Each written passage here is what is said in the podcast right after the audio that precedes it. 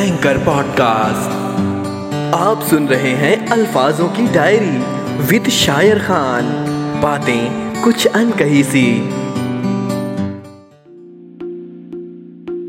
जो मेरी अधूरी ज़िंदगी पूरी कर दे, उसे हम अपना खुमार कहते हैं। हैं कुछ लोग मेरी ज़िंदगी में भी ऐसे, जिन्हें हम अपने यार कहते हैं। दोस्तों, मैं आज आपको सुनाने जा रहा हूँ अपनी लिखी एक कहानी दोस्ती और प्यार।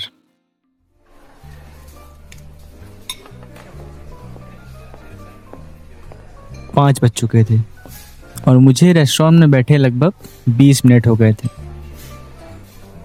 मैं एक टेबल पर अकेला बैठा बस घड़ी की सुइयाँ ताक रहा था। इतना बेचैन। होता भी क्यों ना? आखिर हम सभी दोस्त कॉलेज के लगभग पाँच साल के बाद दोबारा जो मिल रहे थे। मैं उस टेबल पर बैठकर न जाने क्या क्या सोच रहा था। सोच रहा था कि आज दोबारा मिलने पर कोई अपने कॉलेज की प्यार की दास्तान सुनाएगा। कोई ये बताएगा कि उस आईटी कंपनी की जॉब उसको रास आई कि नहीं आई? तो कोई शादी के बाद का ज्ञान बांटेगा? पर मैं क्या बताऊँगा? मैंने पानी का गिलास उठाया और बस ये सोचने लगा कि कैसे आज सब दोस्तों को बताऊँगा कि इन पाँच सालों में मेरे साथ कुछ खास हुआ ही नहीं। कैसे बताऊँगा कि पापा के गुजर जाने के बाद मैंने अपने सारे ख्वाब, सारे अरमान, न जाने किन परेशानियों के रेगिस्तान में दफना दिए। कैसे उनको बताऊँगा कि जो कहानी उनके सामने कॉलेज में शुरू हुई थी उस कहानी को ख़त्म हुए भी अरसा हो गया। क्या यार ये राहुल अभी तक नहीं आया? कहते हुए मैंने झट से राहुल को फ़ोन कर दिया। इधर फ़ोन की घंटी बजी रही थी कि उधर से इसका ना कॉलेज टाइम से ऐसे ही है हमेशा लेट। कहते हुए रेस्टोरेंट में पूजा आ गई। ओह हाय कैसी है तू? कितने टाइम के बाद मिल रहे हैं ना? जी और इतने टाइम से मिले नहीं हैं इसीलिए आज का प्लान बनाया है मिलने का। वही ना यार पर देख तो ना तो अभी तक राहुल आया है और ना ही मैं अगला नाम लेता भी तो कैसे लेता? ऐसी क्या खास बात थी उस नाम में जो मैं उसको लेने में इतना परेशान हो गया था? पूजा जानती थी इसलिए उसने सामने से खुद कह दिया। ओ हाँ वो शिवांगी से बात हुई थी मेरी। उसको घर में थोड़ा काम था, इसलिए लेट हो गई। आती ही होगी। शिवांगी की बात आते ही मैं इतना खो गया कि इधर राहुल ने मेरा फ़ोन कब उठा लिया, मुझे मालूम ही ना पड़ा। वो कब से फ़ोन पर, हेलो हेलो, सुनील, आवाज़ आ रही है? हेलो। ओह हाँ राहुल, कहाँ हो यार तुम? मैं और पूजा कब से तुम्हारा इंतज़ार कर रहे हैं? आ गया भाई, बस आ गया। ऑटो वाले को पैसे दे रहा हूँ। शिवंगी आ गई? नहीं, बस आती होगी। तू जल्दी आ। राहुल के रेस्टोरेंट में आते ही मानो ठहाकों का ढेर लग गया हो। उसको देखकर ये लग ही नहीं रहा था कि हम सब पाँच साल के बाद मिल रहे हैं। शायद ही पूरे कॉलेज में राहुल से ज़्यादा कोई फ़नी था।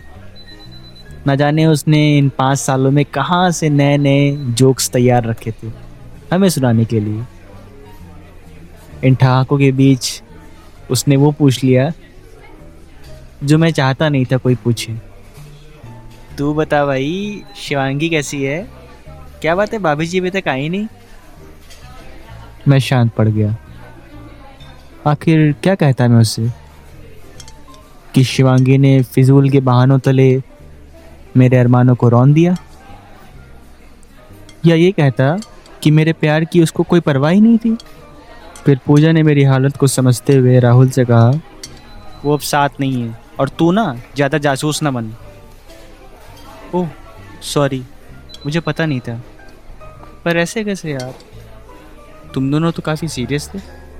फिर पूजा ने बोला, सिर्फ़ सुनील, शिवांगी नहीं।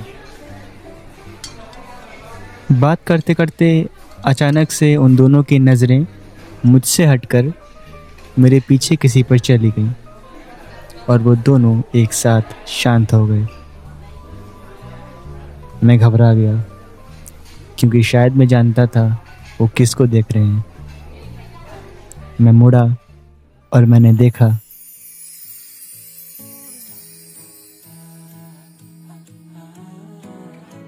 वो प्यारी सी ड्रेस और हु बहू उसी की मैचिंग का एक प्यारा सा साइड बैग।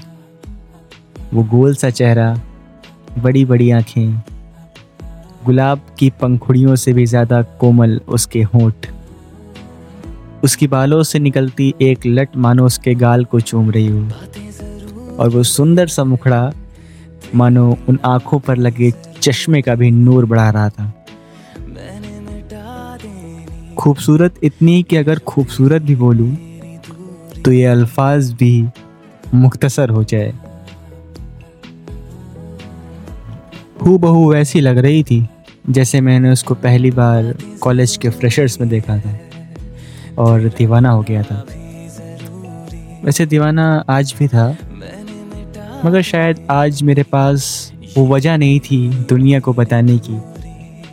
दिल जो टूट गया था शायद। वो रेस्टोरेंट में तो आ गई थी, मगर उसकी नज़रें सिर्फ़ मुझे देख रही थी। और मेरी निगाहें भी मानो ठहर गई थीं मेरी शिवांगी पर।